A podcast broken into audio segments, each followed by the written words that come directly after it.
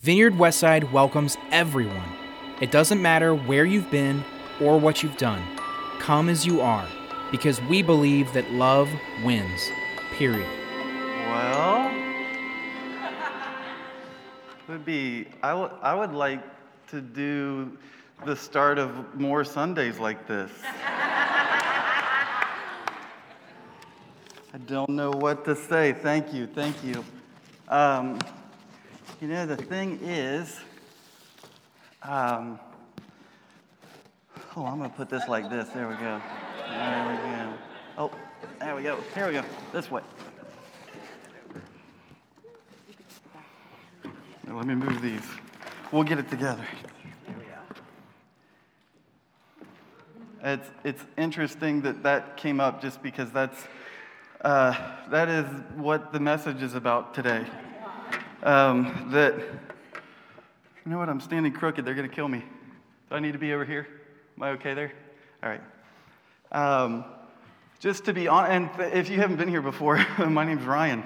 Thanks. Thanks for coming. Um, and I just go back and forth on feeling uh, completely inadequate to be a pastor at this church.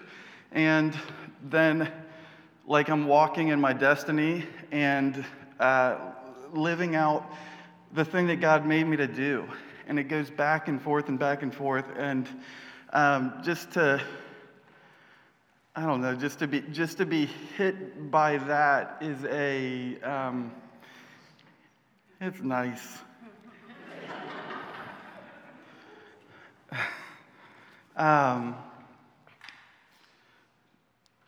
we're going to talk today about the good work that God calls us to do. The good work. Um, and the good work looks very different for different people. Um, the good news we're familiar with, right? The good news is what? The gospel. Yes. What is the gospel? That it's the story of Jesus dying on a cross for us in place of us because we were sinners, but He paid the price for us. He took on the guilt and laid upon the cross, died on our behalf, was raised three days later. And this is the gospel, right? The good news. Well, here's a weird thing Jesus and his disciples, before Jesus was ever hung on that cross, Jesus and his disciples went around preaching what? The good news.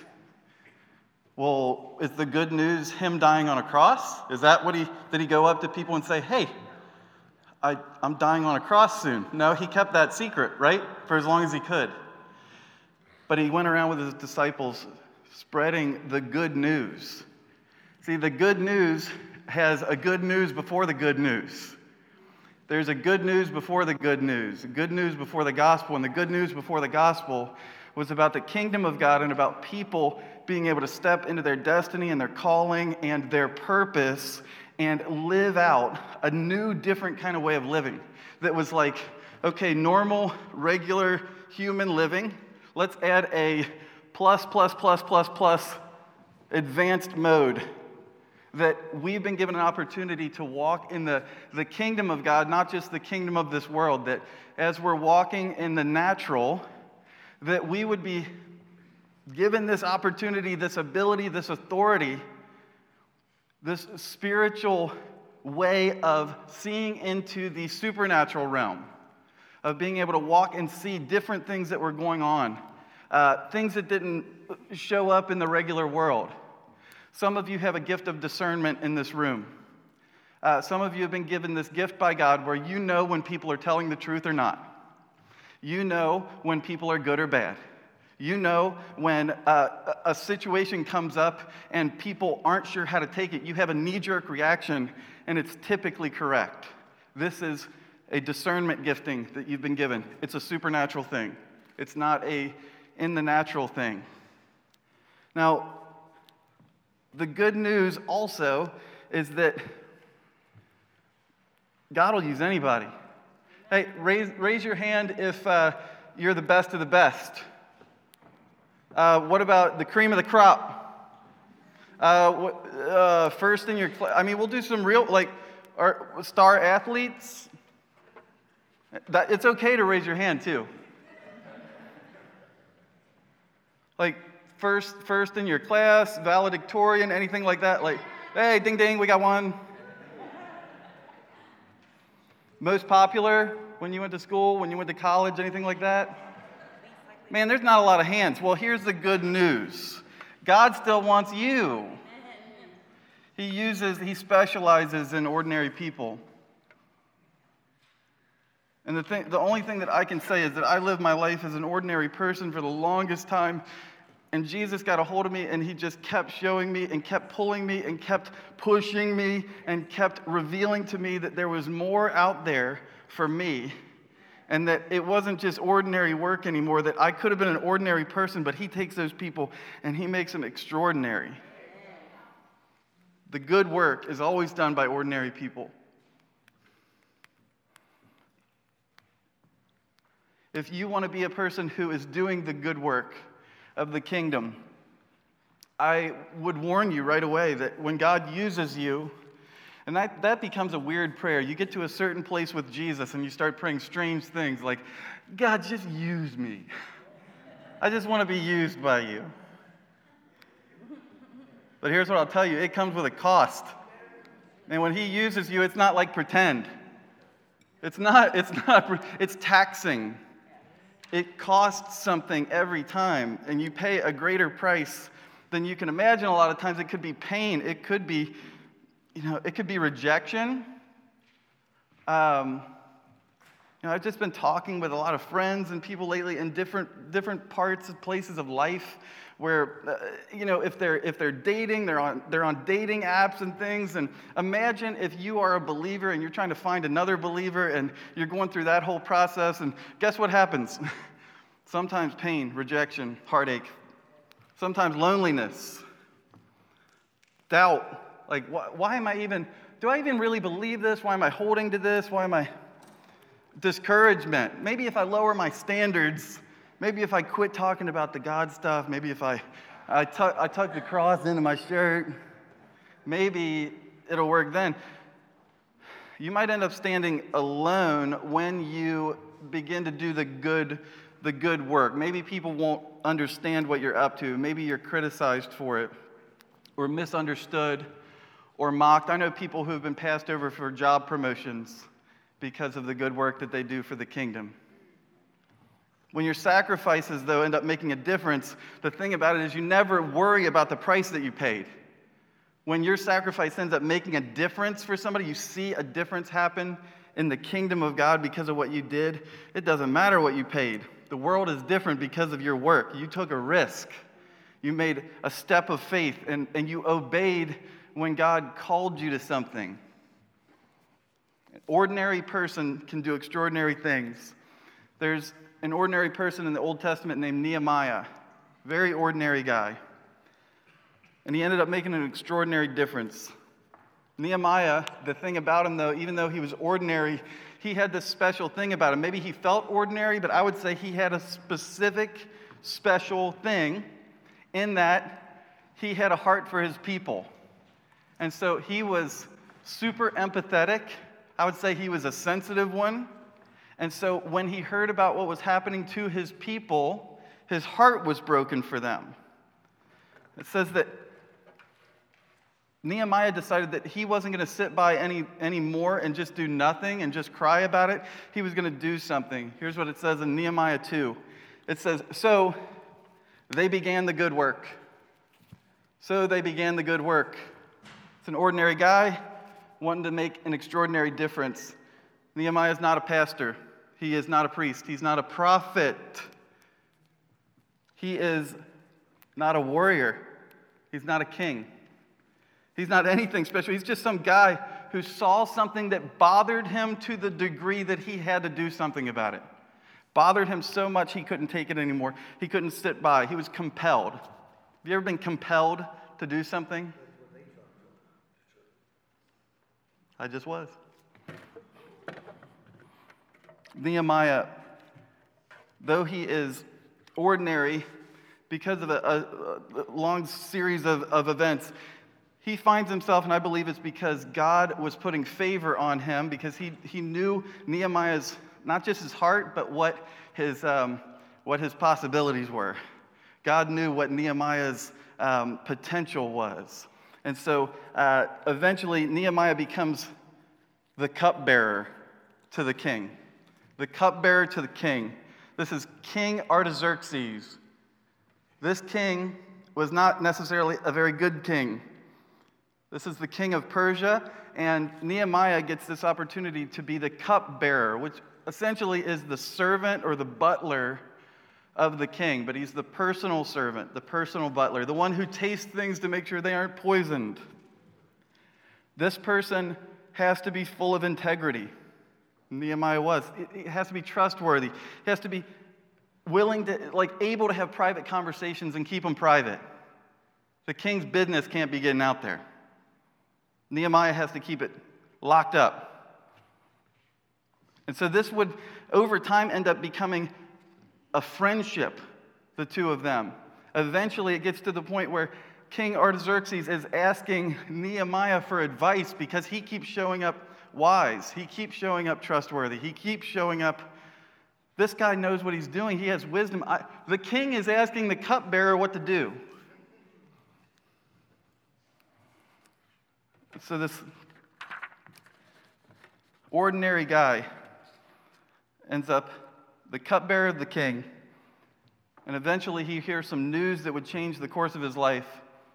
In Nehemiah 1, it says this Hanani, one of my brothers, came, to Ju- came from Judah with some other men, and I questioned them about this Jewish remnant that had survived the exile, and also about Jerusalem. And so this is Nehemiah asking his brother about something in their history. He says, Tell me about our people. Do you know about your people? You need to know about your people. You need to know about your people. He says, Tell me about my people. Tell me about our homeland. So his brother spells it out that 140 years earlier, that the Babylonians under King Nebuchadnezzar, they attacked Jerusalem and they destroyed the city. That Solomon's temple was burned to the ground, that every building was in rubble, that the gates were all burned. There was absolutely no protection whatsoever around the city anymore. Everything that they knew was gone. The Babylonians took tens of thousands of Jews captive. They demoralized them, and over time, the Jewish people ended up having this just this lack of hope for a real future. Decades later, um, 50,000 Jewish people would move back into Israel or back into Jerusalem to rebuild. Verse 3, it says, They said to me, Those who survived the exile are back in the province are in great trouble and disgrace. The wall of Jerusalem is broken down, and its, gate, its gates have been burned with fire. And so there's, there's no wall to keep people safe, there's no protection, they're, they're vulnerable to attacks, there's no leadership either, there's no direction for this country, this place, this, this people. No confidence either. Because they had been taken captive before and they barely got out and they moved back, and they're just not confident in themselves. Have any of you been confident at one point in your life and then something happened and you lost confidence and maybe you never got it back? It can happen. And when you lose that confidence, it can change your whole, it can change everything. Today we're talking about how do you begin this good work? How do you begin the good work? So the first the first step, if you're a note taker, you want to write this down. This one's real important. Men, you're going to love this one. You have to sit down to cry. Step 1, you have to sit down to cry. You have to sit down to cry. Verse 4 says, When I heard these things, I sat down and wept. Sat down and wept. He was Nehemiah was devastated. He was broken about what had happened to his people, about what was continuing to happen to his people. Now, for Nehemiah, it would have been super easy for him to just pretend he didn't hear any of it. He lives in the, in the castle.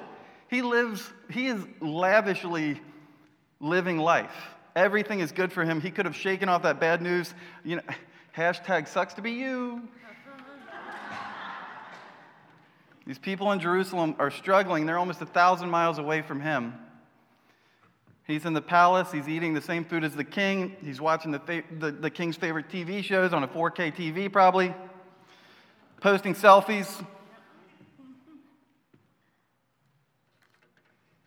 But he had a choice. He could, he could have pushed that away. I know a lot of people that push away stuff that makes them uncomfortable. Um, even, even seeing it. Maybe you're one of those people. You'll see something that you don't like. You'll see something with, um, you know, a, a, news story about kids or something, and you, and you have to look away. You can't look at it. Like you can't take it. One thing about Christians and the kingdom of God, we're the people who can take it. So if you're a person who's like, oh no, that's too much for me, um, uh, you're doing it wrong. Um, we're the people also, we're not the people who get offended by cuss words. We're the people who can handle anything. We're the people who can handle seeing anything, hearing anything, being in any place. That's the people we are because we're not alone. Everywhere we go, we have Him with us. So, why are we scared to go into any of these places?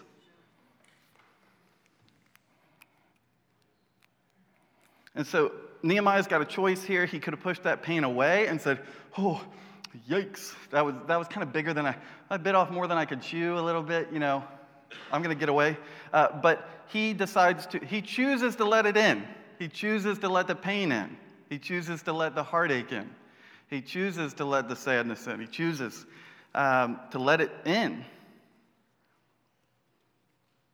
I know so many people who have gone through different traumatic things or different painful things or different things where maybe they cause pain or whatever it is, and they will run. And they'll run to do, do, do, do, do, do, do, do, do, do, do, so they don't have to feel, feel, feel, feel, feel. And so they have to be surrounded by people a lot of times to fill every second of the day because they don't want it, or just a phone and staring at it and clicking so that you don't have to feel that pain so that you don't have to feel the thing that's hard. Step one, you got to sit down and cry. You got to let it in. You got anything in your life that you're not letting in yet? That you're just like, I can't, I can't handle it, and you're compartmentalizing it, like, oh, maybe I can do that. You got to let it in. Here's the question What breaks your heart? What breaks your heart? The reason I'm asking is because the thing that was placed on my life, the, the, the thing that was my holy discontent, I would say, the thing that continually bothered me uh, was church people who were not authentic. It was, it's, it's the call on my life to be transparent, to be honest, be real, uh, tell you all of my dumb things. Um, because I just kept being turned off by people, one after another, who I have discernment. I can tell a faker. And so, okay, if you have discernment and you actually want to go with this, and Jesus is real and he's offering you a life to the full, uh, and you don't want to be a faker, then what do you do? It's a discontent on my heart. And so I try to interact with people whenever I possibly can and just honestly just shock them that I'm a pastor. I try to avoid telling them for the longest time because it does, it shuts down conversations really fast. And so I kind of have to get to a point where I'm like, my foot's in the door and they can't close it yet. um, just because they've had those experiences. You guys have had those experiences with people. Not cool. So, what breaks your heart? That breaks my heart. It breaks my heart to see people chased away from church. The little subcategory of people right now are gay people for me. Um, I don't know what's going on with that, but God keeps bringing me new friends, and I'm, I'm getting to learn all kinds of stuff. You know what's fun? Actually, being in a place where you can have a conversation and say, um, what do I say? What is a pronoun? How do, I'm sure I'm saying this wrong. And not getting in trouble. Not getting in trouble because you're their friend. With no faking. And all of a sudden, you can Start to bring Jesus into the conversation. What breaks your heart? There's, I know someone who uh, grew up not able to read for most of their life, and they hid it. They hid it from people. Uh, maybe the thing that breaks your heart is kids who can't read. There are still kids who can't read in every, every school that is in this area. Kids who are pretending, kids who are, who are sliding by somehow. Maybe it's kids with special needs. Maybe it's those kids who are getting bullied or neglected or abused in some way. Maybe that's the thing that breaks your heart. Maybe the thing is um, people who are bound by addiction because you had people in your life. I had that break in my heart.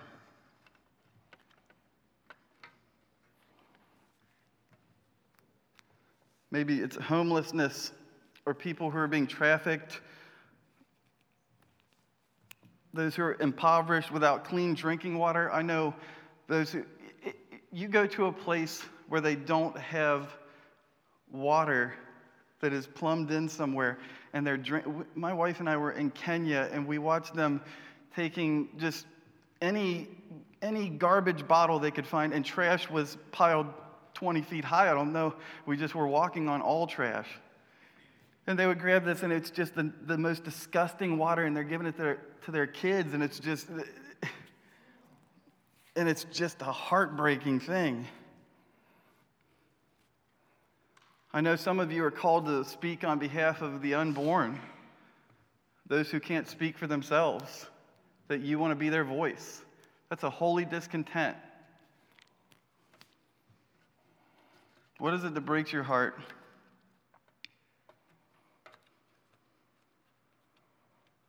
I remember being at a, a, church several years ago that it wasn't, it wasn't this church, and I was, I was helping with some type of an event, and uh, the, the church volunteers turned a lady away at the door for some reason, and I was trying to find out why they turned her away, and I couldn't get a, a good answer, but they, they turned this lady away. And I just could not, I couldn't get over it. And I tried to pretend like everything was fine, but I remember driving home and just, just crying, just thinking about that lady, that she, the door is closed right now. Uh, it might get opened back up, but man, we slammed the door on her. Step one, you sit down to cry. You let it in, you feel the pain, you embrace the burden. Don't worry about sitting down to cry. Worry if you're not sitting down to cry ever. How do you begin the good work? You sit down to cry. The second one, step two, you got to kneel down to pray. You got to kneel down to pray. You sit down to cry. Hey, you're already sitting. Just go a little further down. Kneel down to pray. Nehemiah 1 4, it says, For some days I mourned and fasted and I prayed before the, the God of heaven. If you're dealing with something in your life right now that's big enough to cry about, if it's big enough to cry about, it's definitely big enough to pray about. If it's big enough to cry about, it's big enough to pray about. You ever hear people say, I hear people say all the time, when I guess all we can do now is pray. Translation, you're screwed. Is that what that's supposed to mean? Like, all, I, all we can do now is pray. We're out of options.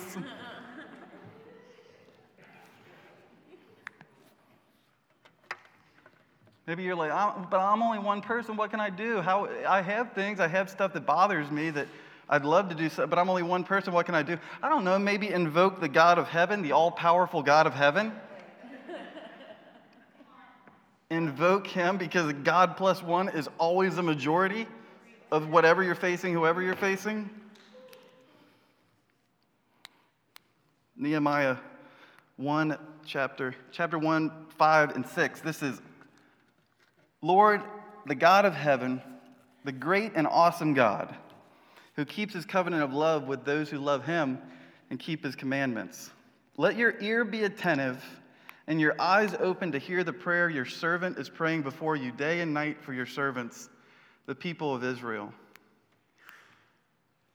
This isn't a, it's not a prayer about him and how things can get better for him. It's a prayer about other people that God would hear it, that God would see what's going on, that God would know, that God would meet with his heart. And so he confesses his sins. He confesses the sins of his people. He reminds God of his promises, of his faithfulness.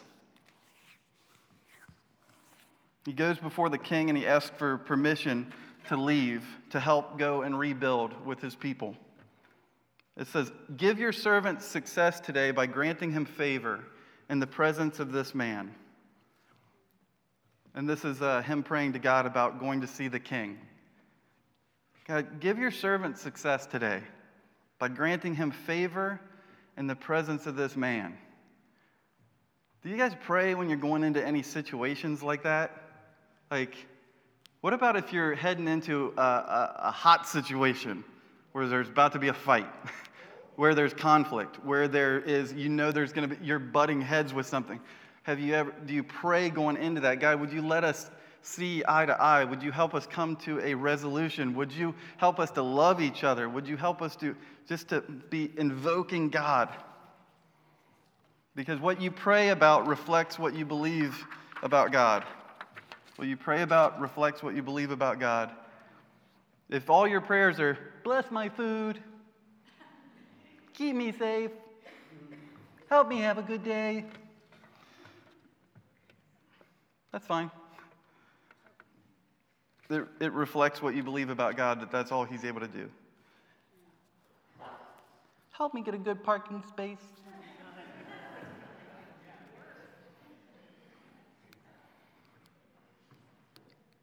What about if you say, God, move? Lord, work. Reveal your glory, God. I want you to grow me and stretch me and change me and empower me. Use me, God. What I love about Nehemiah is he's a, a, a, leadership genius. We're not going into all this stuff, but um, Nehemiah somehow is able to um, investigate what's going on. He finds out what's going on with his people and what's been going on. Uh, he investigates, then he goes and he casts a vision. He strategizes with people. He delegates jobs out. He faces the opposition. And all of this, he's only able to do all of these ordinary. He's only able to do all of it because he is covered by an intense amount of intimate prayer with God. How do you begin the good work? You sit down to cry, you kneel down to pray. The third one, you stand up and act. Stand up and act. Tears turn into prayers, prayers drive you to act. That's what they did with him. So, Nehemiah ends up taking wine to the king, and he has a, a heavy heart that the king notices. The king notices something is going on with him. It says in verse 4 of chapter 2 The king said to me, What is it that you want? Then I prayed to the God of heaven and answered the king. And this is something you got to pray quick in your head sometimes. Somebody asks you a question. This is what I love what he's doing. He's not going, Ugh! and just spitting something out. He's pausing, doing a quick prayer in his head, then responding. Another place in the Bible says, Be quick to listen, slow to speak, slow to get angry. The king said to me, What is it that you want? Then I prayed to the God of heaven, and I answered the king. Said, If it pleases the king, and if your servant has found favor in his sight, let him send me to the city in Judah where my ancestors are buried so that I can rebuild it. So that I can rebuild it. Basically, King, my, my people are hurting. The walls are down around the city, the, the city's completely exposed. Somebody's got to do something. And somebody should have done something for a long time, and I don't know why they didn't, and so I guess it might as well be me. I guess it might as well be me. Come as you are. Come as you are. We talk about it all the time. If you're a person who thinks that uh, you got to get your stuff together before you can do something for the kingdom, um, all God ever uses are goons like us. It's his It's his only plan. There is no plan B. It's us. And no, you can't do everything, but you can do something. You sit down to cry, you kneel down to pray, you stand up to act. You don't have to be appointed by a man, like you don't have to be a pastor, you don't have to be a minister, you don't have to be a leader of something, a group leader, you don't have to be a you don't have to have taken a class or be certified in something. You don't have to be uh, appointed by man if you are called by God.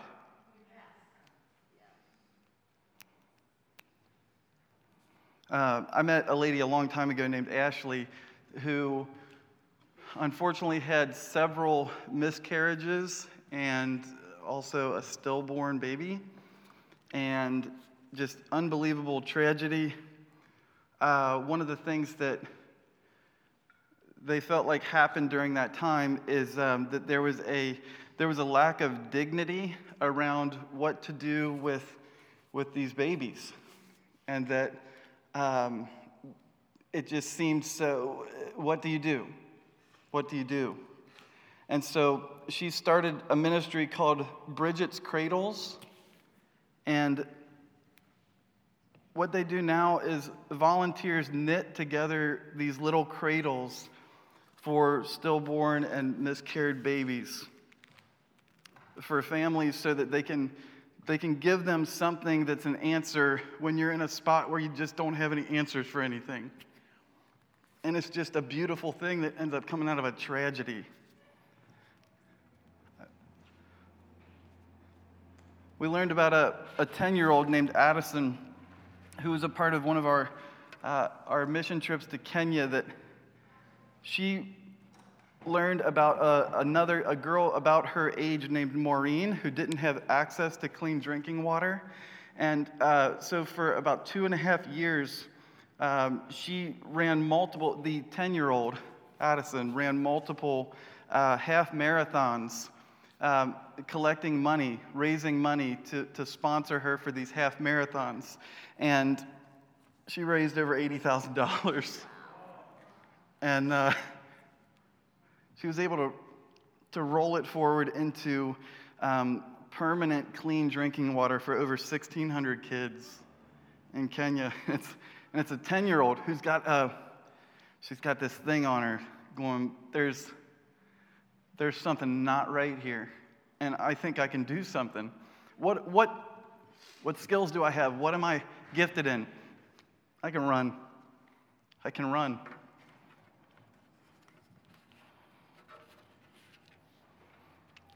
And so, what is it that you've had on your heart? What is it that bothers you? What is it that, and it could be the thing that you struggle with the most. It could be the thing that is, that is just attacked you in your life more than any other thing, I would probably look there first. We're over time. Let's pray. God, thank you, thank you, thank you for this place, for these people, for trusting us, for trusting us with the things that you do. It, it, it blows us away.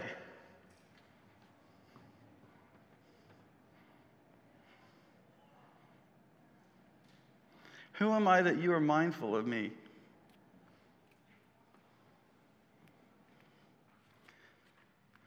But you say, you call us beautiful. And that you know the number of hairs on our head. You know how we were knit together in our inmost being. And you call us sons and daughters.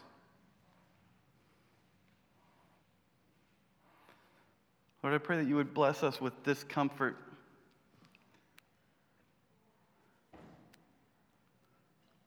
Bless us with discomfort around the, the, the stuff that's just easy and half truths and superficial stuff, that we would be able to live deep within your heart. I want you to bless us with, honestly, bless us with anger towards injustice. Bless us with anger, righteous anger uh, towards oppression, towards exploitation of people. God, so that we could help, so that we could help, so that we could do good work for justice and for freedom and for peace. God, I pray that you would bless us with tears, that we would be able to shed, shed them for people who suffer from pain or from rejection or starvation or war or discrimination.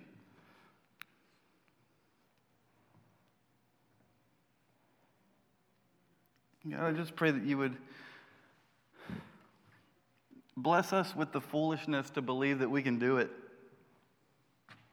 Bless us with the arrogance that your kingdom can bring because we know that we're not, we're not alone. We're walking with the God of heaven.